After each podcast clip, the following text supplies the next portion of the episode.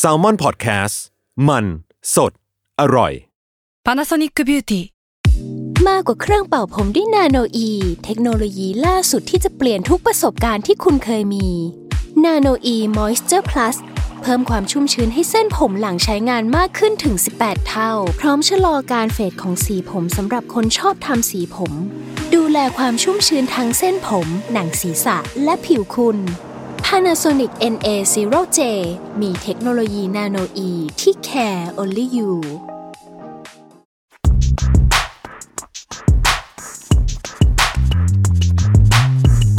Sneak On Site รองเท้าผ้าใบ lover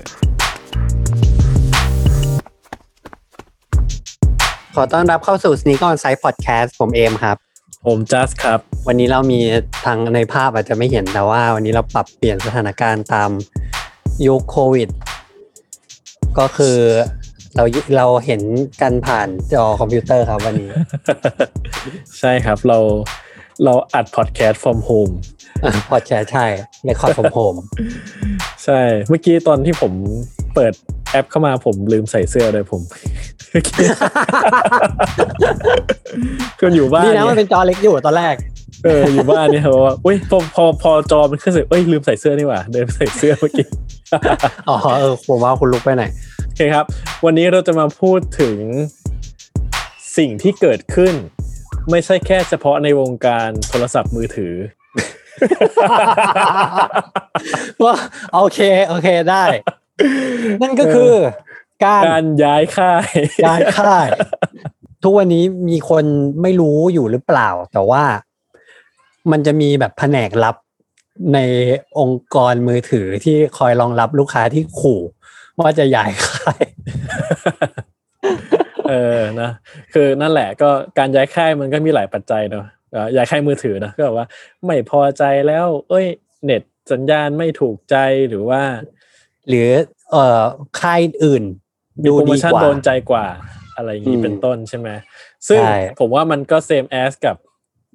ทุกอย่างบนโลกนี้ครับ เวลาเราจะย้ายค่ายเอ้าดีดิคิดมาอย่างดีเออ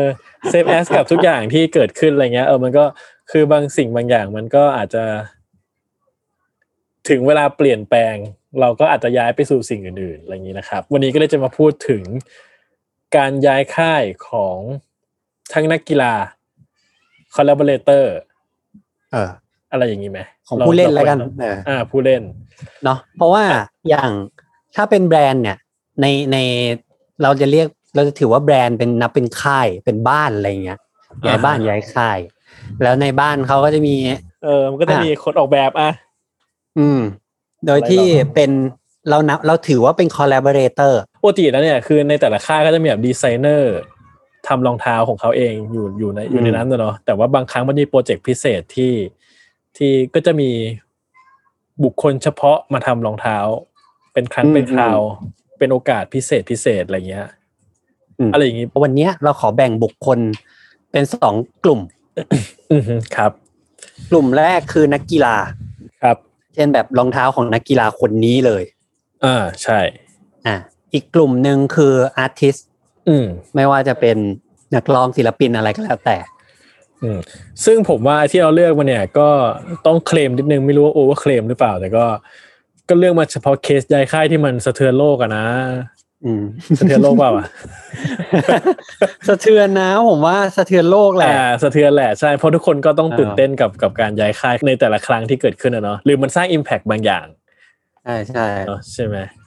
ฟังเนื้อหาก็จะรู้ว่ามันมีใช่มันมีอิมแพคของมันอยู่ ซึ่งจริงตอนไอเดียตั้งต้นของตอนเนี้ยครับ มันค่อนข้าง คือคือมันมีไอเดียเรื่องนี้มานานแล้วเนาะใช่ไหมอืมอืมอืมแล้วมันก็ประจวบเหมาะ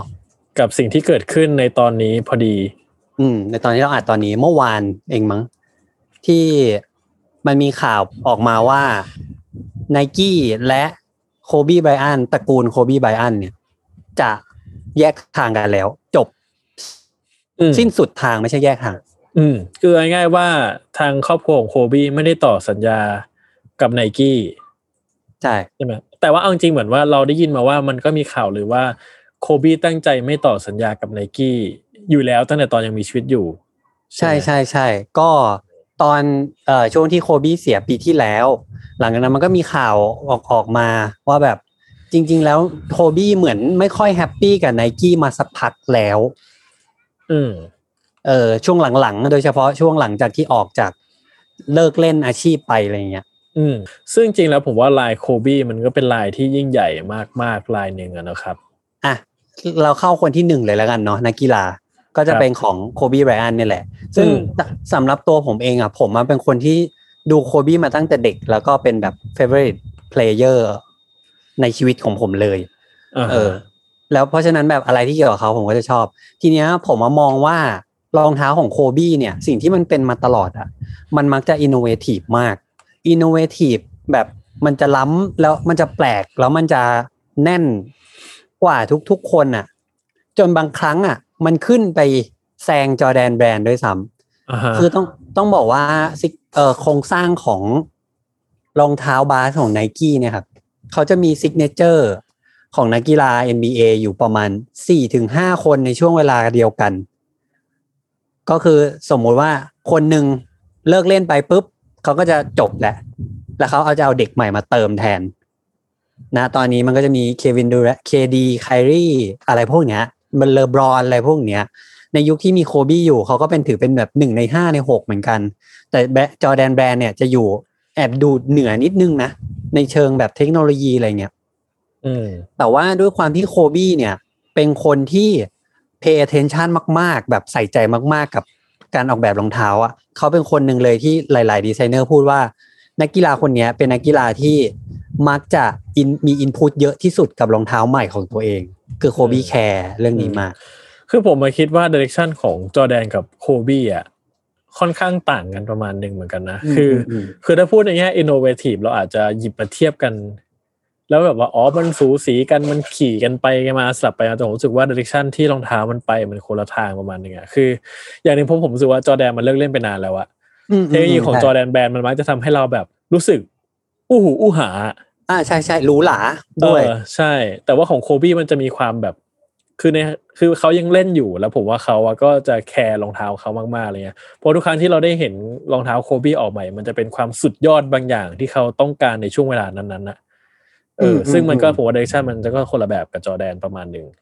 เออเออใช่ใช่เห็นด้วยแต่ว่า ผมมามองว่าในในตัวนักกีฬาเองทั้งสี่ห้าคนที่เป็น signature ทุกคนจะมีมีพัฒนาการแบบดีขึ้น หรือว่าเปลี่ยนไปตามสไตล์การเล่น แต่ของโคบี้เนี่ยตัวรองเท้าเองมักจะมีอะไรที่ทำให้เรารู้สึกว่าแบบ ไม่เคยเห็นแบบแผนนี้และคาดไม่ถึงอะอาจจะไม่ใช่ดีกว่าเสมอไป เช่นแบบอ่าอ่าเออ วันดีคืนดีทำรองเท้าข้อต่ำอ่าซึ่งข้อต่ำนี่ไม่ใช่เทคโนโลยีขนาดนั้นนะ อ่าอ่าใช่อ่าใช่แล้วพอถึงจุดหนึ่งเขาก็ทำข้อที่สูงโคตรๆอืมอ่ามันจะมีอย่างเงี้ยตลอดเวลาอะไรเงี้ยเออซึ่งผมว่าอันนั้นนะคือ initiate ของโคบีอ่าใช่ใช่ผมก็อ่าคิดว่าอย่างนั้นเหมือนกันอะไรเงี้ยครับ แล้วช่วงหลังๆที่เขาเลิกเล่นอะรองเท้าเขามันเริ่มไม่มี initiate แบบนั้นแหละ ไม่มีแบบจุดขายแบบนั้นแหละ ซึ่งผมว่าอันนั้นเป็นสิ่งที่เขาแบบ ไม่ค่อยแฮปปี้แต่ในขณะเดียวกันอะ ผมก็มองว่าไนกี้อาจจะรู้สึกว่ามัน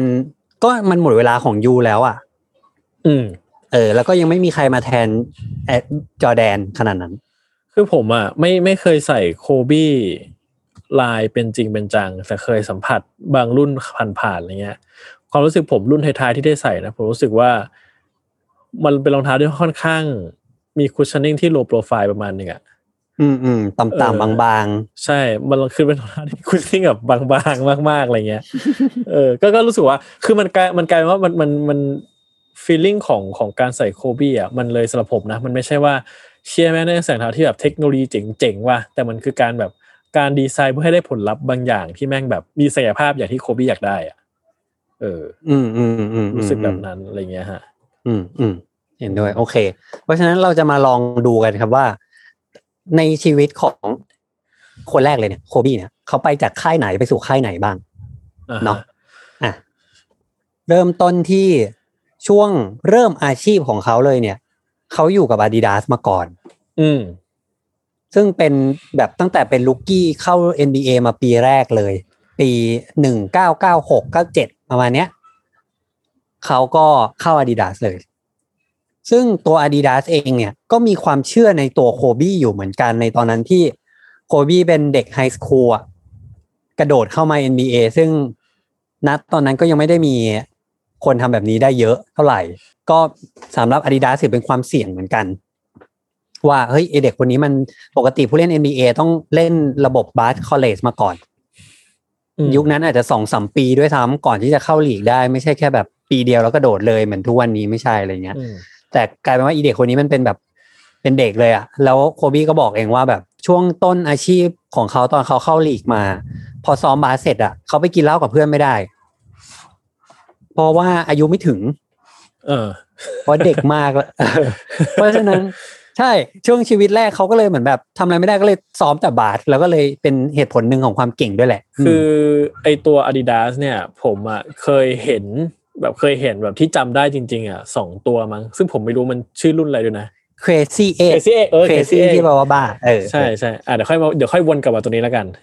แต่ว่าเอออ่าคือโอเคผมอะเห็นบ้างเห็นโคบี้บ้างอะไรเงี้ยว่าว่าว่าว่ากับ Adidas เคยมีอะไรบ้างประมาณหนึ่งแต่ไม่ได้เห็นเยอะมาก ทีนี้ในช่วงเวลาที่ช่วงโคบี้เข้าลีกมาช่วงแรกๆอะไรเงี้ยประมาณสักสี่ห้าหกปีอะไรเงี้ยเขาก็อยู่กับ Adidas มาตลอด ซึ่ง Adidas เนี่ยตอนแรก ๆ ยังไม่ได้ให้ รองเท้า signature กับโคบี้ขนาดนั้น แต่ให้เนี่ยสิ่งที่เรียกว่า Crazy 8อืมกับรองเท้าอีกชื่อหนึ่งที่ชื่อ KB 8 KB คือ Kobe Bryant 8คือตัวเลขเบอร์ที่เขาใส่อะอืมคือเอาจริงๆผมก็รู้สึกว่ามันก็กึ่งกึ่งๆเป็น signature นะ แต่คือเข้าใจว่ามันไม่ใช่แบบ this is not a Kobe Bryant อ่าใช่ใช่เออใช่แต่ว่ามันก็มีความแบบกึ่งกึ่งๆเหมือนกับ เป็นรุ่นที่ เหมือนคนนี้เป็นพรีเซนเตอร์อะใช่ใช่เออคือผมว่าอันเนี้ยมันยังมันยังอยู่ในช่วงเหมือนแบบ Adidas ยังไม่ค่อยแน่ใจอะเออลองลองๆกันอยู่ เออ แบบไม่กล้าตั้งชื่อว่าโคบี้เพราะว่าสุดท้ายรองเท้า Crazy 8เนี่ยครับ มันถูกทำเป็นสีอื่น ๆ ให้นักกีฬาคนอื่นใส่ด้วยเออแล้วตรงที่เขาปักเลขแปดเขาก็เปลี่ยนเป็นเลขอื่นเอออ่า แต่ชื่อยังแบบ crazy นะ เพราะว่านักกีฬาคนอื่นจะได้ไม่รู้สึกว่าแบบตะขิดตะขวงใจมากว่า มันไม่ใช่ของเรานี่นาอะไรเงี้ย อืมอืมอืมเออ อันนั้นก็ยังเหมือนแบบยังไงยังไงอยู่อะไรเงี้ย แล้วโคบี้ก็แสดงให้เห็นประมาณหนึ่งว่า ต่อให้เขายังไม่ได้เก่งที่สุดอะแต่เขาแบบใจสู้มากแล้วก็แบบแบบสู้ตายโคตรๆอะไรเงี้ยไม่กลัวใครเลย อืม ซึ่งไอตัว Crazy 8เนี่ย เป็นตัวที่ผมชอบนะ อยากได้ใช่เหมือนกันผมก็อยากได้เหมือนกันยังเหมือนผมันงเคยไมาขายล็อตที่มันทำใหม่ ในแบบที่ทำวัสดุใหม่อะไรเงี้ย ถ้าจำไม่ผิดนะเมื่อไม่อ๋นาอนใช่ยเป็นเป็นนิด เป็นผ้านิดเออแล้วผมไม่ชอบ ผมอยากได้ผมแบบก็ไม่ชอบแบบดั้งเดิม มันต้องอ้วนๆอะ ใช่ผมอยากได้แบบดั้งเดิมแบบว่าต้องแบบดูแบบเทอะทะแบบรองเท้าบาสยุคนั้นดิเออ เอออยากได้มากอะไรเงี้ยอ่าใช่อะก็มันก็มีไอ้รองเท้าอะไรประมาณนี้ที่ยังไม่ได้เป็นชื่อโคบี้โดยจริงๆอะไรเงี้ยจนสุดท้าย Adidas แบบ อะ Adidas Kobe One อ่า ซึ่งไอ้โคบี้วันเนี่ย สร้างความฮือฮามากอ่าจนได้ฉายาไปเป็นภาษาไทยว่าเป็นรองเท้าเตารีดอะเพราะว่าหน้าตามันเหมือนตัวรีด ใช่ อยากให้ทุกคนลองไปเสิร์ชดูครับ Adidas Kobe One Two ก็ได้ไม่งเหมือนเตารีดมากแล้วเป็นเหมือนแบบ คือผมนึกถึงหนังแบบหนังอวกาศหนังหุ่นยนต์น่ะ ในยุคนั้นน่ะ อยู่ในหนังหุ่นยนต์ได้ หนังอวกาศได้ เออ จนทุกวันนี้ทุกคนก็ยังเหมือนแบบ ไม่หลังจากนั้นก็ไม่ได้เห็นรองเท้าหน้าตาแบบนี้อีกเลย เออ ผมก็เออชอบนะ ผมรู้สึกว่ารองเท้าหน้าตามันสะใจมากเลยอะใช่ใช่ใช่ใช่แบบเชี่ยโคตรสะใจเลย ผมอยากมีตั้งไว้ที่บ้านอะไรเงี้ยเออเออ ซึ่งก็จากกับ Adidas เนี้ยโคบี้ก็มีรองเท้าด้วยกันประมาณทักเนี่ยประมาณทักเนี่ยสี่ห้ารุ่น จนสุดท้ายเขาก็แยกทางกับ Adidas โดยที่ เขามาบอกทีหลังนะครับ ตอนเขาเลิกเล่นไปแล้วเนี่ยเขาให้สัมภาษณ์อะเขามาบอกว่าเขาพูดถึงรองเท้าเขาในการสัมภาษณ์อันหนึ่งที่เป็นสัมภาษณ์เรื่องอื่นอะแล้วเขาก็รู้สึกบอกว่ามีคนสัมภาษณ์ถามมาว่า what about Adidas shoe เหมือนแบบตอนนั้นยูรู้สึกยังไง กับรองเท้าของเขาอะไรเงี้ยโคบี้มันพูดว่า อ๋อ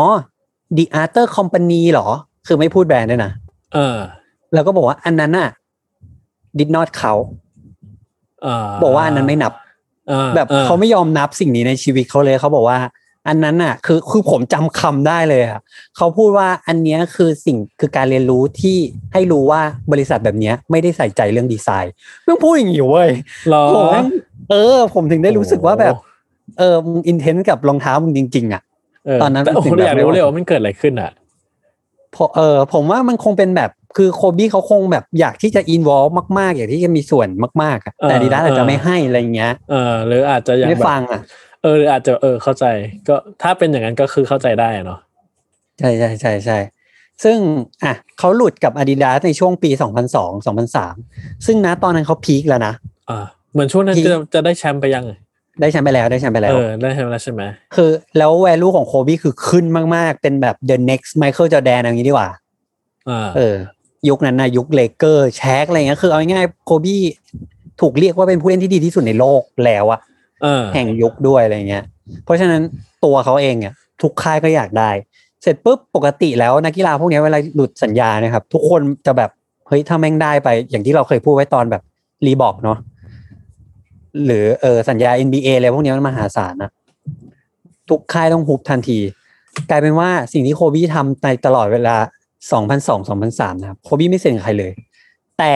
ใครส่งรองเท้ามาให้ฉันใส่ เออใส่ให้ดู ซึ่งเออโอ้โห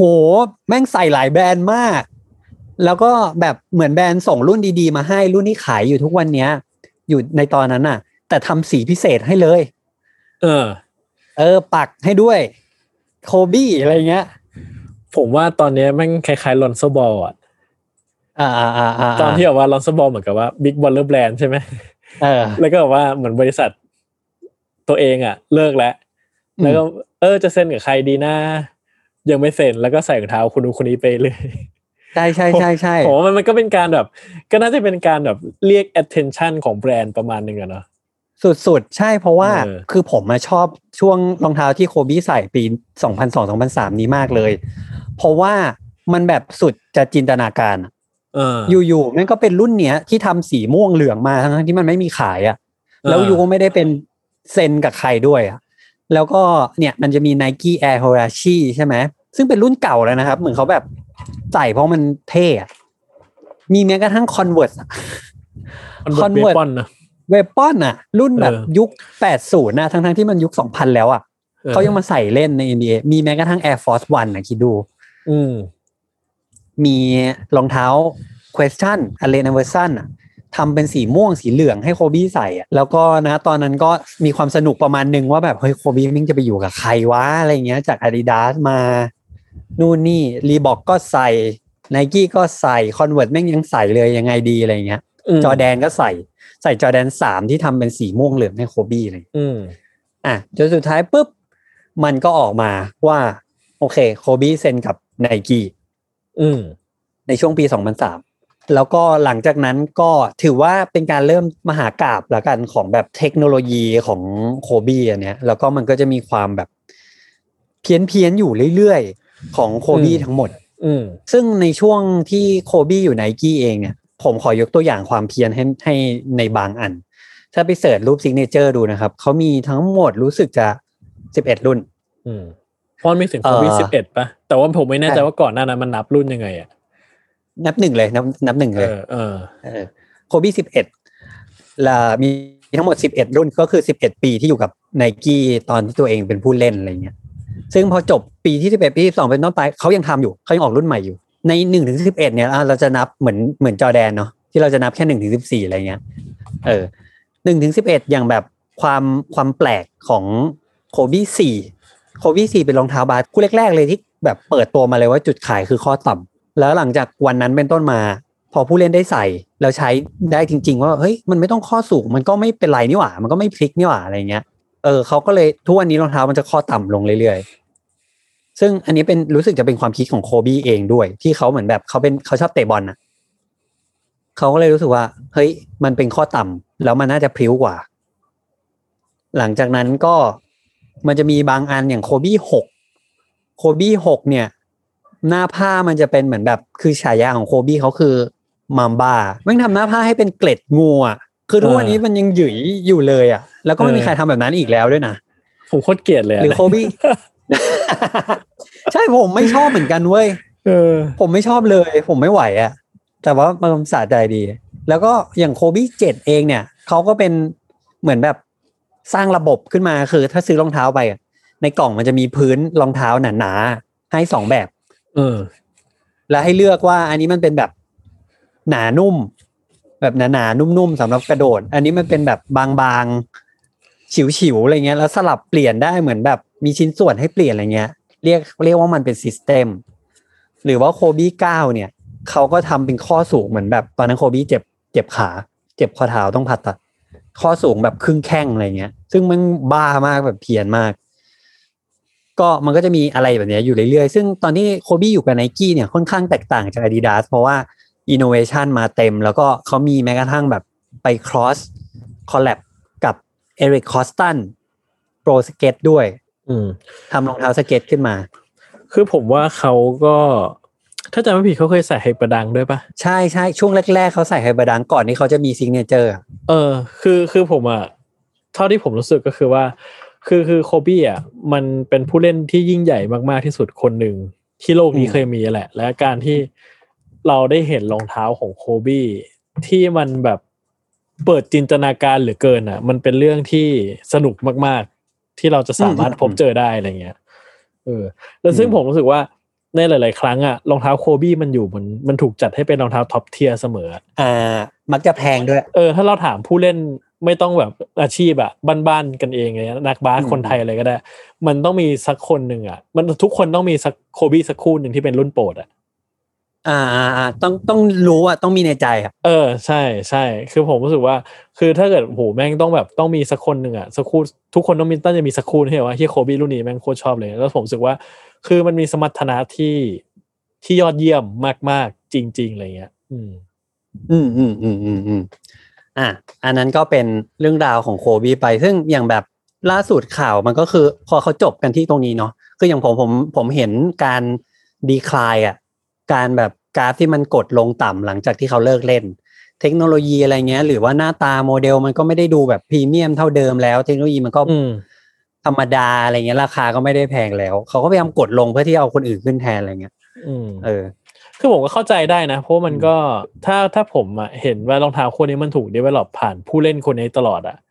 ว่าแล้วผู้เล่นคนนี้ใส่มันทำอะไรในแต่ละ season อะไรเงี้ยหมายว่าอืมอืมอืมคือคือตัวผู้เล่นใช้ใช้งานรองเท้าตัวคู่นี้แบบไหนอะมันก็ยังเห็นอืม direction ว่ารองเท้ามันจะเป็นยังไงต่อไปอะไรเงี้ยแต่พอพอผู้เล่นคนนี้ไม่ได้เล่นต่อแล้วอะแล้วฟังก์ชันที่มันใช้งานบนคอร์ด สำหรับผู้เล่นคนเนี้ยมันมันก็ผมสมผมมันหายไปด้วยอะใช่มันก็มันมันก็จะยากมากๆสำหรับแบรนด์ด้วยว่าแบบใช่เฮ้ยเด็กแม่งไม่รู้จัก Kobe Bryant เหรอเว้ยเออ เออจะซื้อแล้รวองครับเท้าโคบี้ชื่อไม่เขาควรทำไมทำยังตัวควรเดเวล็อปยังไงต่อไปให้มันแบบอ่าเป็นโคบี้วะอะไรเงี้ยใช่ไม่งั้นใช่คือมันก็ใช่เป็นแต่ชื่ออะใช่ใช่เอใช่อซึ่งอันนี้ก็จะต่างกับความเป็น Air Jordan นะ Air Jordan นั้นมันมีอีกแบบหลายองค์ประกอบที่มาประกอบกันให้เป็นให้ Air Jordan ยังอยู่ได้ทุกวันนี้ อืม แต่ผมว่า จอร์แดนก็มีช่วงที่ที่ลำบากมาก ๆ ในช่วงแบบรุ่นยี่สิบปลายๆอะอ่าใช่ใช่ใช่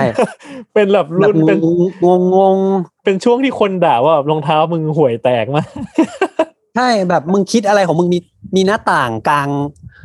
กลางรองเท้าอะไรอย่างเงี้ยเจาะรูให้แสงเข้าทำไมวะเออออะไรเงี้ยมีเหมือนกัน ใช่ผมว่าแบบ ช่วงแบบช่วงช่วงจนมันกลับมา rebrand ตอน 31อะที่มันมันอ่าพยายามทำตัวให้ simple มากขึ้น แต่ใช้คอนเซปต์กับเทคโนโลยีมากขึ้นอะมันถึงเริ่มกลับมาเข้ารูปเออเข้ารูปเข้ารอยอะไรเงี้ยเออผมไม่งั้นคือตอนนี้แบบโหจอแดนรุ่นใหม่ออกอาจจะแบบไม่ได้ไม่ได้มีใครสนใจเท่าทุกวันเนี้ยเอออือมอืมอืมอืมอืมอะซึ่งมันก็มีข่าวว่าเหมือนแบบเขาอาจจะไปทำของเขาเองเหมือนเอ่อภรรยาเขาเอาไปทำเองอะไรเงี้ย หรือว่าก็มีโอกาสที่จะเซ็นกับแบรนด์อื่น แต่ผมว่าก็มองว่า มันมันไม่มันจะไม่มีอะไรเทียบกับสิ่งที่มันเป็นเคยเป็นอยู่ได้แล้วแหละ อืม คือผมว่า จริงทั้งสอง option ในความเห็นผมนะทำเองก็ผมว่ามันก็จะไม่ไปไหนอะหมายว่าหมายว่าอืมรองเท้ารองเท้าที่ทำเองคือผมว่ามันก็แบบ เราต้องยอมจริงว่าพวกแบรนด์ใหญ่มันจะมีฟ a ซิลิตี้ที่สูงมากใช่ มันมีโน้ตฮาว มีแบบเออใช่อะไรหลายอย่างอะ ใช่ หรือถ้าเซ็นกับแบรนด์อื่น ซึ่งมันก็แล้วไงในเมื่อโคบี้ไม่อยู่แล้วอะ ใช่ด้วยคือใช่แล้วรองรองเท้ามันจะเป็นยังไงอะมันก็ใช่มันจะยิ่งหนักเลยเพราะมันจะมีแต่ชื่อจริงใช่สมมติโคบี้พูม่าอย่างเงี้ยโคบี้แม่งไม่เคยใส่พูม่าเมื่อไหร่วะๆนึกออกปะใช่เออโคบี้แอนวันเงี้ยมันบ่ได้อะเออใช่แบบมันไม่มีอะไรเลยอะไรเงี้ยเนาะเออ แต่ว่าปัญหาที่ตามมาของอะตั้งแต่การย้ายค่ายคือตั้งแต่ผมอันนี้ผมไม่มั่นใจนะอืมพอโคบี้ย้ายจาก Adidas มาไนกี้อะ รองเท้าที่เป็นซิเนเจอร์ของ Adidas ก็จะไม่ถูกทำอีกปะรองเท้า Adidas เนี่ยครับ มีทั้งหมด อะเลเซมีห้ามีห้าคู่ เออ มี Crazy 8มี KB 8 1 KB 8 2 Kobe 1 Kobe 2รองเท้าคู่เดียวที่ยังถูกผลิตอยู่ทุกวันนี้คือ Crazy 8คือซีนี่เข้าใจว่านี่คือการแบบความพลิกแพลงของการไม่ตั้งชื่ออะอืม เออ เพราะฉะนั้นโคบี้หนึ่งสองเนี่ยเขาผลิตไม่ได้แล้ว อืมแต่เพราะ Crazy ว่ามัน8เป็นเนี่ยโคยังบี้ใช่ไหมใช่มันเป็นชื่อโคบี้แต่ Crazy 8มันไม่ใช่ของโคบี้แล้วมันไม่มีชื่อโคบี้มันมีแค่เลขอะเออไอแล้วก็ใช้ช่องโหว่นี้ได้ ซึ่งผมมองว่าไนกี้ที่เป็นรุ่นโคบี้เก่าอะ น่าจะไม่กลับมาแล้ว เออ ไม่น่าได้ ไม่ได้จะได้เห็นอีกแล้ว ใช่ดีที่สุดคือเราอาจจะยังเห็นโคบี้หกโป รโทรที่มันเพิ่งออกมาช่วงปีเนี้ยยังรอสีอื่นเก่าๆกลับมาอยู่ อาจจะช่วงแบบ จนหมดปีนี้หมดล็อตนี้ไปอะไรเงี้ยเออ คิดว่าเออไม่เห็นละซึ่งก็น่าใจหายราคาแรงแน่นอนเลยอะใช่แล้วผมมาเบื่อมากว่าแบบผมมาเบื่อมากผมแค่รู้สึกว่าอย่างนี้เว้ยทำไมชีวิตเนี้ย ผมต้องมาซื้อตามซื้อรองเท้าโคบี้ที่มันราคาดีดวะ มันไม่เคยราคาดีดอะเหมือนที่ผมรู้สึกกับดังอะแหละ ใช่ แต่ผมอะใช่ใช่ใช่เข้าใจ แต่ผมแค่รู้สึกว่ากับโคบี้มันไม่ได้อะเนื่องจากว่ามันเป็นรองเท้าเฉพาะทางรองเท้าบาสอะเออแต่ว่าไม่เท่านั้นไม่พอ ผมต้องเจอเหตุการณ์เนี้ยถึงสองครั้งอะ เออคือครั้งหนึ่งตอนที่เขาเสียรองเท้าก็ราคาพุ่ง เออแล้วครั้งนี้อีก ก็พุ่งขึ้นอีกซึ่งแบบเว้ย ปวดหัวชิบหาย ผมว่าความลำบากหนึ่งของสิ่งที่เกิดขึ้นคือโคบี้ที่ออกช่วงหลังอะ่ะ มันมันเป็นตัวทำสีพิเศษเยอะอะอืมผมรู้สึกว่ามันเลยทำให้มันมีมูลค่าทางการตลาดอยู่แล้วประมาณหนึ่งอืมอืมอืมมคือถ้ามันออกสีดาดๆออกมาอะไรเงี้ย ผมว่ามันอาจจะยังแบบ ก็อาจจะไม่เท่าไหร่ แต่พอแบบสีโคบี้สีนี้สีนี้โคบี้อันเดฟิตคือมันก็เลยมีความแบบมีความมีมูลค่า เออ ใช่ คือถ้ามันเป็นรองเท้าเก่าๆที่ไม่ได้มีใคร ไม่มี relevancy แล้วอะไม่ไม่ได้เออเกี่ยวข้องอะไรกับใครแล้วอะเออมันคงไม่ดีขนาดนี้ผมว่าเราะไรออกโคบี้เก้าอีกสักรอบสิ ตัวธรรมดา ผมว่ามันก็นึกออกไหมราคามันก็คงไม่พุ่งหรอกโคบี้เก้าที่เออที่แบบว่าข้อก็สูที่งคอสูงๆอะเออเออ ใส่ไปทำอะไรลำบากตายหาอะไรเงี้ยใช่ไหมเออฮะก็ถือว่าอันนี้เป็นเป็นไฮไลท์ประมาณหนึ่งเพราะว่าข่าวมันยังร้อนๆอยู่อืมอะตัวอย่างคนที่สองครับ นักกีฬาย้ายค่าย คนนี้ก็อีกคนยิ่งใหญ่ ใช่ นั่นคือสเตฟ e นเคอรีครับอ่าฮะอืมคือในช่วงแรก ๆ เนี่ยเขาอยู่กับไนกี้ใช่ไหมเซ็นแต่ว่าไม่ได้ถึงขั้นมี signature shoe ใช่ไหมยังไม่มียังไม่มีเออเหมือนแบบใช่คือไนกี้ด้วยความที่แบบไนกี้เป็นค่ายที่เหมานักกีฬาเขาก็ต้องคิดดีๆว่าเฮ้ยฉันจะให้ใครวะ แล้วคนนี้มันจะอยู่กับฉันไปได้อีกสักแบบห้าหกเจ็ดแปดปีหรือเปล่าอะไรเงี้ย ไม่ใช่มาทำกันรุ่นสองรุ่นแล้วก็หายไป เขาก็ไม่อยากทำอย่างนั้นหรอกแล้วผมว่าเออแรกๆอาจจะมีกัน มันจะเป็น feel แบบเซ็นเหมาๆไว้ก่อนดูฟอร์มอะถ้าไปได้ดีค่อยค่อยทำค่อยต่อค่อยเพิ่มสัญญา signature ให้อะไรเงี้ยใช่ใช่ใช่เออซึ่งความชะตาชีวิตของของนักกีฬาคนนี้นะครับอะหลายคนอาจจะไม่ได้ตามขนาดนั้นหรือบางคนอะเพิ่งมาดูทีหลังอาจจะยังยังไม่รู้ด้วยซ้ำว่าตอนแรกอะชะตาชีวิตของเคอรี่เนี่ยไม่ได้ดีนะอืมคือเขาอยู่ในรุ่นรุ่นเดียวกับเลบรอนเจมอืม เควินดูแรนเอ่อตอนนั้นมีอมาเรสตาวเดอร์ไมร์คือเก่งมาก อะไรเงี้ย พอลจอร์จคริสพอลคาร์เมโลแอนโทนีดเวนเวดโอ้โห แต่ละคนแม่งคือ Hall of Fame ชัดอะซึ่งเคอรี่ก็มาเป็นเป็นดาวรุ่งประมาณหนึ่งนะ แต่ยังไม่ถึงกับว่าเห็นว่าจะเป็นซูเปอร์สตาร์อะไรได้ ไปจะตลอดกาลขนาดนั้น เพราะฉะนั้นช่วงแบบช่วงแรกๆสี่ห้าปีแรกเคอรี่เนี่ย มีชื่อแล้ว แต่ไม่มีใครนับว่าเขาจะเป็นเหมือนแบบ หนึ่งในสิบผู้เล่นที่คนจะจำได้ไปในช่วงแบบสิบยี่สิบปีนี้อะไรเงี้ยเออ แล้วเขาก็ยังอยู่กับไนกี้ซึ่งไนกี้เนี่ย offer ให้เขาช่วงแบบประมาณสักสองจุดห้าล้านเหรียญซึ่งถือว่าในยุคนั้นน่ะ ถือว่าไม่เยอะเลย เหมือนเป็นผู้เล่นแบบ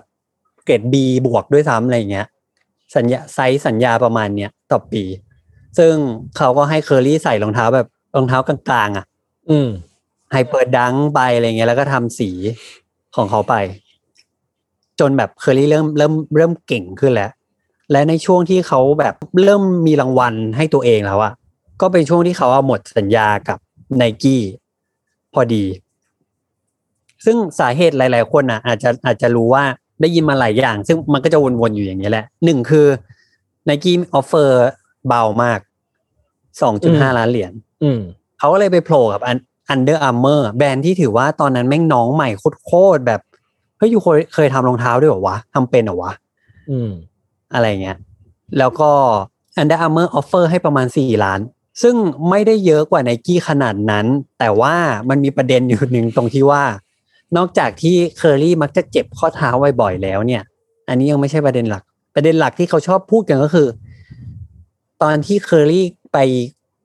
เข้าประชุมกับไนกี้เนี่ย แล้วคุยเรื่องสัญญาชุดใหม่ แล้วก็เขามีเครดิตแล้วเขาแบบ เป็นผู้เล่นที่กำลังดังมาก ๆ แล้วอะไนกี้แม่งสะกดชื่อเคอรี่ผิด ออกเสียงจากสเตฟเฟนเป็นสเตฟฟอนเคอรี่ซึ่งนี่เป็นเรื่องที่เขาเล่าซ้ำแล้วซ้ำอีกว่า นี่คือเหตุผลว่างั้นกูไม่เซ็นกับมึงมึงเรียกชื่อกูยังเรียกผิดเลยอะไรเงี้ย ก็เลยย้ายบ้านทันที แล้วพอไปอยู่ Under Armour เนี่ย ก็โอ้โห เหมือนเป็นหนังคนละม้วนอะอืม คือมันผมว่าเท่าที่จำได้มันเป็นช่วงที่ฟอร์มเขาขึ้นสุดๆเลยอะอืมอืมอืมฟอร์มแบบเหมือนเป็นบ้าอะไรไม่รู้อะช่วงช่วงช่วงที่อยู่กับ Under Armour เราอะแบบใช่ยิงตรงไหนก็ลงเลยอะใช่ คือผู้เล่นคนนี้ต้องบอกว่าแบบเป็นผู้เล่นที่ขีดเส้นให้ NBA เปลี่ยนยุคจริง ๆอะเพราะตัวเขาด้วยอะเพราะตัวเขาเองเลยอะ ทำแบบทำลายสถิติหลายคนบอกว่าในถ้ามันถ้านับผู้เล่นที่เป็น shooter นะครับ เป็นแบบมือปืนแม่นอะคนนี้คือคนที่เก่งที่สุดที่โลกนี้เคยมีมา อืม ขนาดนั้นเลย แล้วก็ผมว่า อันเนี้ยเด็กๆจะเข้าใจรุ่นหลังๆ ที่ดูบาสกัน จะรู้ว่าแบบหลาย ๆ คนนับเขาเป็นฮีโร่แบบ มากๆเขาเก่งจริงนะอืม อ่า พอเคอรี่มาอยู่ Under Armour เนี่ย โอ้โห คนละคนหนังคนละม้วนกับกับไนกี้เหมือนกัน เพราะว่า แฟนๆไม่เคยได้ซื้อไนกี้เคอรี่เลย สิ่งที่เคอรี่ใส่ก็เป็นแบบสีพิเศษที่ทำให้เคอรี่ใส่เฉยๆ ไม่มีเคยมีเอามาขายอะไรทั้งสิ้น ไม่เคยมีแบบ อยู่ใน ad อะไรขนาดนั้นด้วยซ้ำอะไรเงี้ย เออไนกี้ไม่เคยมองแบบเคอรี่ไอ้นี่เลย แต่พอมา Under Armour โอ้โห Under Armour ให้ signature ทันที แบบ you เอาไปเลย Under Armour Curry One รองเท้าใหม่หมดเทคโนโลยีใหม่หมดนะตอนนั้นนะครับ แบบกลายเป็นว่าจากเคอรี่ที่เก่งอยู่แล้วอะ รองเท้าแม่งพอออกมากลายเป็นรองเท้าที่ดีมากเลยด้วยซ้ำพวกที่สำนักรีวิวอะก็บางสำนักบอกว่ารองเท้าที่ดีที่สุดของปีอะเป็นเคอรี่ไม่ใช่จอแดน ก็ค่อนข้างชีวิตดีมากพอย้ายมาอยู่ Under Armour อืมเขาก็มีทั้งหมดมีรองเท้าทั้งหมดประมาณเจ็ดรุ่นแปดรุ่น เออล่าสุดคือแปดแล้วปะใช่ไหมล่าสุดคือแปดปีนี้คือแปดเออ ซึ่งความรุ่งเรืองของเขาเนี่ย พอหนึ่งถึงเจ็ดปุ๊บ มันยังเป็น Under Armour Curry one two three ถึงเซเว่นปุ๊บ พอ Curry แปดเนี่ย Curry เขาไปดีลกับ Under Armour แล้ว Under Armour ตัดสินใจว่า โอเค ฉันจะแยกแบรนด์มาเลย อืม ต่อไปนี้จะไม่ได้เรียกว่าเป็น Under Armour Shoe แล้วเป็น Curry แบรนด์ไปเลย อืม ซึ่งมันเหมือนกับจอแดนแบรนด์นี่แหละ อืมอืมมันค่อนข้างแบบ ค่อนข้างเป็นเรื่องใหญ่อะอืม คือสำหรับผมอะรู้สึกว่าสิ่งหนึ่งที่ที่มันเกิดขึ้นระหว่างเคอรี่กับ Under Armour อะคือไม่ใช่แค่ฝีมือเขาดีอย่างเดียว ฟอร์มดีอย่างเดียวอะไรเงี้ย แล้วก็ไม่ได้แบบแค่มิตรภาพที่มันดีต่อกัน แต่ผมว่า คือเคอรี่เองทำให้ยอดขายรองเท้าเคอรี่เนี่ย มันกลายเป็นเหมือนกับเป็นกระดูกสันหลังหนึ่งของ Under Armour ไปเลยอะเออใช่ใช่ใช่ใช่แครี่ไปเลยอะใช่คือมันเป็นตัวที่แทบจะเป็นหน้าเป็นตาของ Under Armour มากๆเลยคือคือถ้าเกิดเราลองไปดูอะครับคือถ้ารองเท้าเอ่อแบรนด์อย่างไนกี้ที่เป็นแบรนด์ใหญ่มาหลายปีอะมันก็จะมีเฟสของนักกีฬาที่เยอะมากมีแอตลีตหลายแบบหลายประเภทหลายคนอะไรเงี้ยใช่ไหมจาก Under Armour อะมันไม่มีเฟสของแอตลีตไหนที่ยังเป็นface ให้แบรนด์ได้อะเพราะแบรนด์มันยังใหม่มากอืมสิ่งที่เป็นได้คืออมเคอรี่มาเป็น face นั้นให้อะแล้วมันก็ดันอืมเป็นคนที่แบบอยู่จุดสูงสุดจุดหนึ่งในอาชีพ ในลีกพอดีอะไรเงี้ยเออซึ่งมันกลายเป็นแบบอืมเท่าที่ผมจำไม่ผิดเหมือนยอดขายของเคอรี่มันสูงมาก ใช่ใช่ใช่สูงแบบสูงมากๆเออ แล้วก็พอเคอรี่มาอยู่กับอันเดอร์อาร์เมอร์จริงเขาก็เหมือนแบบคือเป็นคือต้องบอกว่า Under Armour ปล่อยไม่ได้ อย่างที่จ๊าบอกว่าถ้าปล่อยก็คือแบบเป๋เลยนะ เออใช่ เออ แล้วเขาก็เลยให้แบรนด์เนี้ยกับเคอรี่เป็นอะ you เอาแบรนด์ของตัวเองไปเลยไปแล้วก็แตกลายออกมา ตอนนี้มีกอล์ฟ มีเสื้อผ้าด้วย มีรองเท้ากอล์ฟเลย ซึ่งเคอรี่ก็เก่งกอล์ฟด้วย ผมว่ามันมีความแบบแม่นอยู่ในสัญชาตญาณอะอะไรวะแบบว่าอะไรวะคือใช่คือบอกว่า พอบอกว่าคนนี้แม่งชุดแม่งโคตรๆแล้วบอกว่าไปตีกอล์ฟแล้วก็เก่งก็มันแบบเออมันก็น่าจะเป็นอย่างนั้นมั้งเอออะไรเงี้ย แล้วก็เห็นว่าจะมีลายอื่น ๆ ด้วย มีลายวิ่งเดี๋ยวตามมาด้วยอะไรเงี้ย อืมก็ก็ดีคล้ายๆจอแดนแบรนด์เออ ก็ดีครับ ถัดไปครับ ถัดไปคือผ่านนักกีฬาไปอีกคนหนึ่งนักบาสอีกคนหนึ่งใช่ครับ ที่เป็นขวัญใจของคุณตลอดการ จริงคือพอเขา retire แล้วผมไม่รู้ผมจะเชียร์อะไรต่ออะคือแบบตอนเขายังอยู่แบบว่าผมก็เชียร์เขาไงคนนี้ แต่พอเขาเลิกเสร็จกูเชียร์ใครอะมันแบบมัน lost คือตัวนี้แบบ เออ ถ้าดูต้องดู NBA อะก็ไม่รู้จะดูยังไง เพราะไม่รู้จะเชียร์ใครอะเออเออคือผมว่าเออคนดูบาสอะส่วนใหญ่เชียร์ที่บุคคลมากกว่าทีมเนาะ ใช่ใช่เออ แล้วคุณแล้วจะคุณก่อนคุณเชียร์อะไรคุณเชียร์เลเกอร์ประจำอยู่แล้วไม่ใช่เหรอ ก็ผมเชียร์โคบี้แล้วพอโคบี้หลุดเออจบอะเออผมก็ lost อยู่ประมาณสองปีนะเออ แต่ว่าผมก็แบบชอบคือดูเลเกอร์มาบ่อยอะแล้วพอตอนที่มันตกต่ำก็ไม่ได้เชียร์อะไรมากเหมือนแบบกูจะเชียร์ทำไมวะอะไรเงี้ย แต่พอตอนหลังมามันดีขึ้นแล้วอ่าอ่าได้ได้ได้ยังชอบอยู่อะไรเงี้ย เออ ผมก็จะชอบแบบ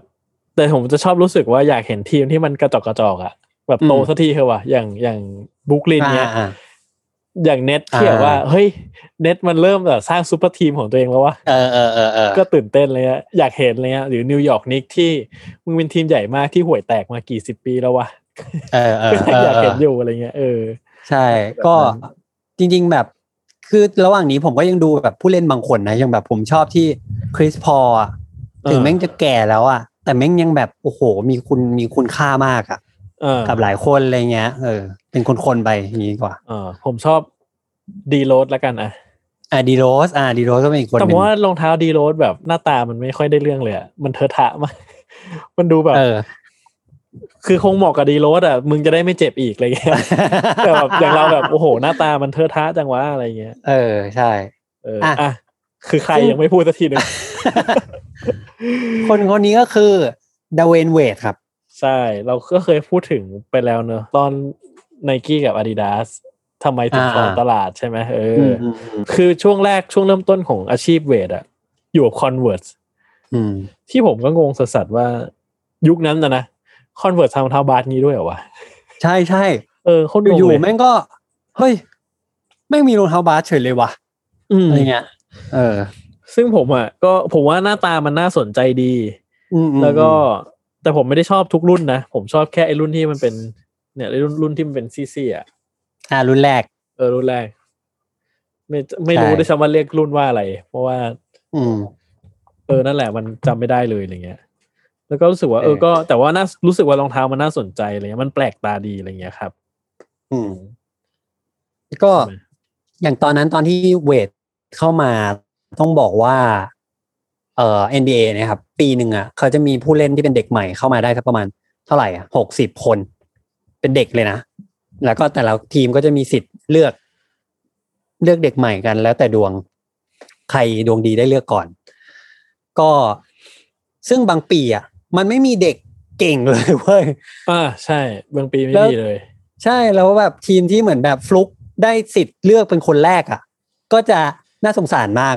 แบบมันไม่มีเด็กเก่งเลยอะ เออหรืแล้อวก็บางปีที่แบบว่ามีตัวเก่ง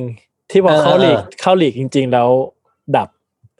อ่าใช่ใช่เออก็มีเพาอะไรอย่างนั้นก็ไม่ได้เรื่องอะไรเงี้ยใช่ใช่พอเออเล่นแล้วก็เล่นลีกเด็กๆเนี่ยเก่งเลยตัว top เลยพอเข้าลีกจริงเล่นไม่ได้ ใช่ก็แล้วมีแล้วตามปกติแล้วเนี่ย ปีหนึ่งเด็กใหม่สักหกสิบคนเนี้ยแม่งจะมีเก่งอยู่ประมาณห้าคนเว้ยที่สุดท้ายกลายไปเป็นตำนานสี่ห้าคนแค่เนี้ยเออแต่ ในปีที่ดเวนเวดเข้ามาเนี่ย ถือว่าเป็นปีที่เด็กเทพเยอะมากเป็นหนึ่งในปีที่เขาถือว่าเป็น draft ทองคำตาทองคำใช่เออซึ่งในนั้นมีเลบรอนเจมส์ด้วยเอ่อมีเลบรอนเจมส์มีคาร์เมโลแอนโทนีเอ่อเดเวนเวดคริสบอสด้วยปะคริสบอสเออโอ้โหมีเยอะมากใช่คือไอ้ draft เนี้ยเป็นเป็นแบบคลาคลาสทองคำอะก็เดเวนเวดก็เป็นหนึ่งในนั้น แล้วก็ดู Hall of Fame ชัวร์ชัวร์ครับ ใช่ชัวร์ชัวร์ สมัยเออเด็กๆเข้ามา คือตอนตอนที่ผมดูเขาเล่นแรก ๆ อะ ผมโคตรตื่นเต้นกับวิธีการเล่นเขาเลยอะ ใช่เว้ย เพราะแบบมันเร็วมากอะ ใช่เอแม่งอแม่งอะไรไม่รู้อะ ใช่เลี้ยงเลี้ยงเลี้ยงค่อยๆ กระโดดไอ้เฮียอะไรไม่รู้อะ ใช่เรื่อยๆหมุนๆแล้วก็โดดโดดกระโดดดังใส่อะไรเงี้ย เออ คือแบบว่าเฮ้ยมันคือฉายาตอนเด็กเขาคือ The Flash อะเออเออเออคือแบบมันเร็วมากใช่อะไรเงี้ย แล้วโหตอนที่ตอนที่เลเกอร์ trade Shaq ออกมา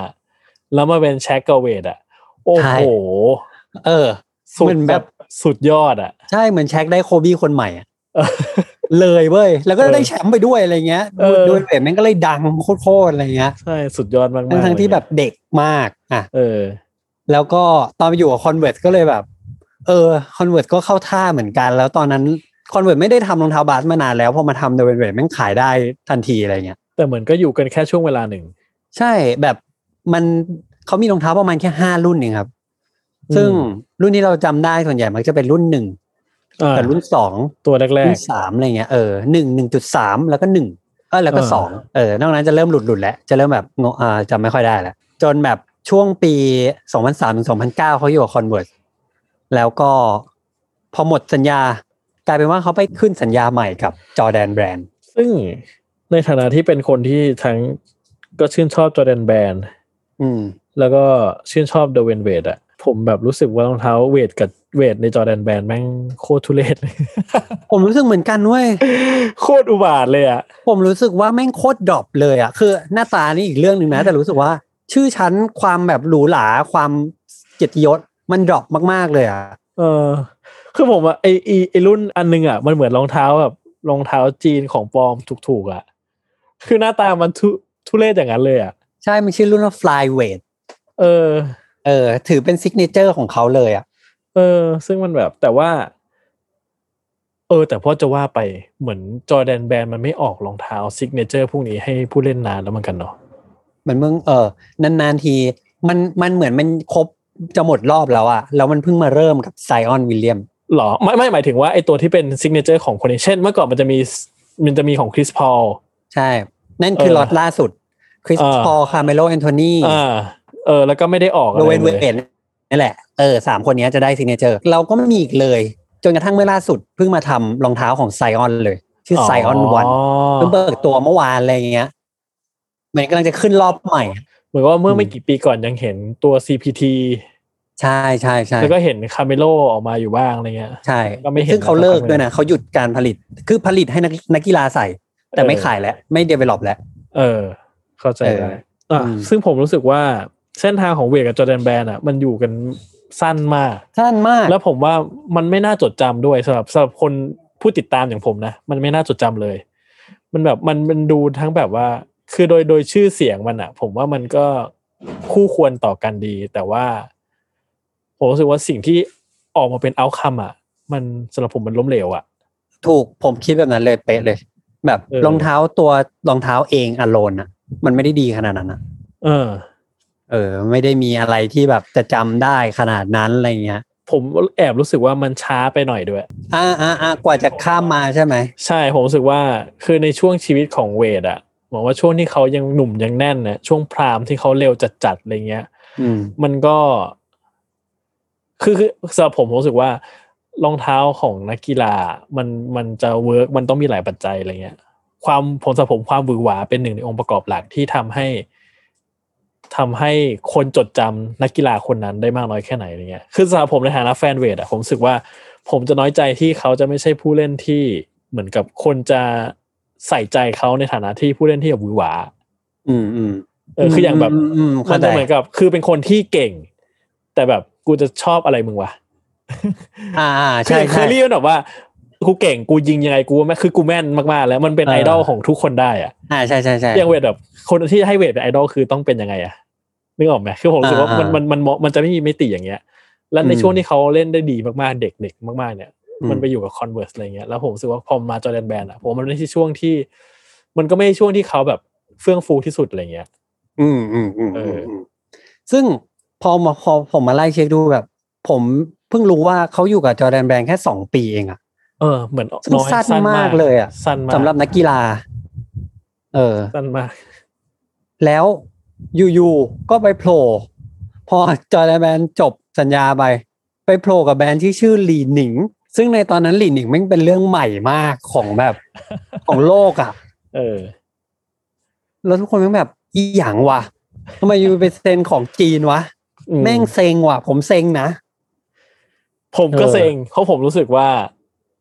โค้ยคนยังเวทมันคือผมรู้สึกว่าคนยังเวท deserve กับรองเท้าที่ดีอะใช่ใช่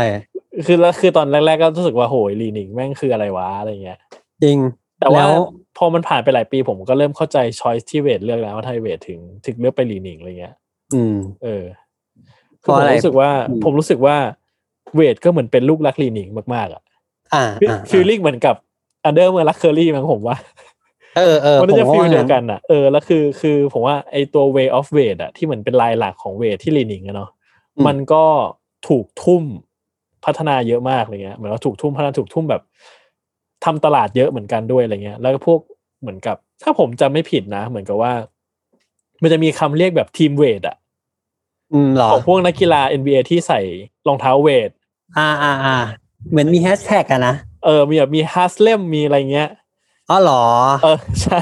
อ่าอ่าอ่าคือผมรู้สึกว่าเออคือมันก็มีความแบบคือคือผมว่า Li-Ning ก็รัก Wade มากประมาณหนึ่งเลยแล้วก็ก็ develop รองเท้าให้เยอะคือมันมีทั้งลายหลักลายย่อยลายรองอะไรเต็มไปหมดเลยมีแบบว่ามันจะมีแบบ Wade All City Way of Wade คือมันแบบผมก็งงไปหมดแล้วว่าแม่งอะไรคืออะไรอ่าวะอ่าอ่าเอออ่าแล้วซึ่งผมว่าเออเขาน่าจะได้ attention ที่ดีจากจาก Li-Ning เยอะเหมือนกัน แล้วเขาน่าจะมีสิทธิ์ในการที่จะแบบว่าจะว่าไงเหมือนกับว่าเขาน่าจะเป็นอิสระกับการทำงาน กับลีหนิงได้เยอะประมาณหนึงมีอิสระในการทำนู่นทำนี่ด้วย ใช่ใช่ใช่อะไรเงี้ยอืมอืมอืมเออก็อย่างแบบช่วงปีที่เขาเริ่มต้นกับลีนิงคือ 2012 ใช่ปะเขาออกรองเท้า Way of Weight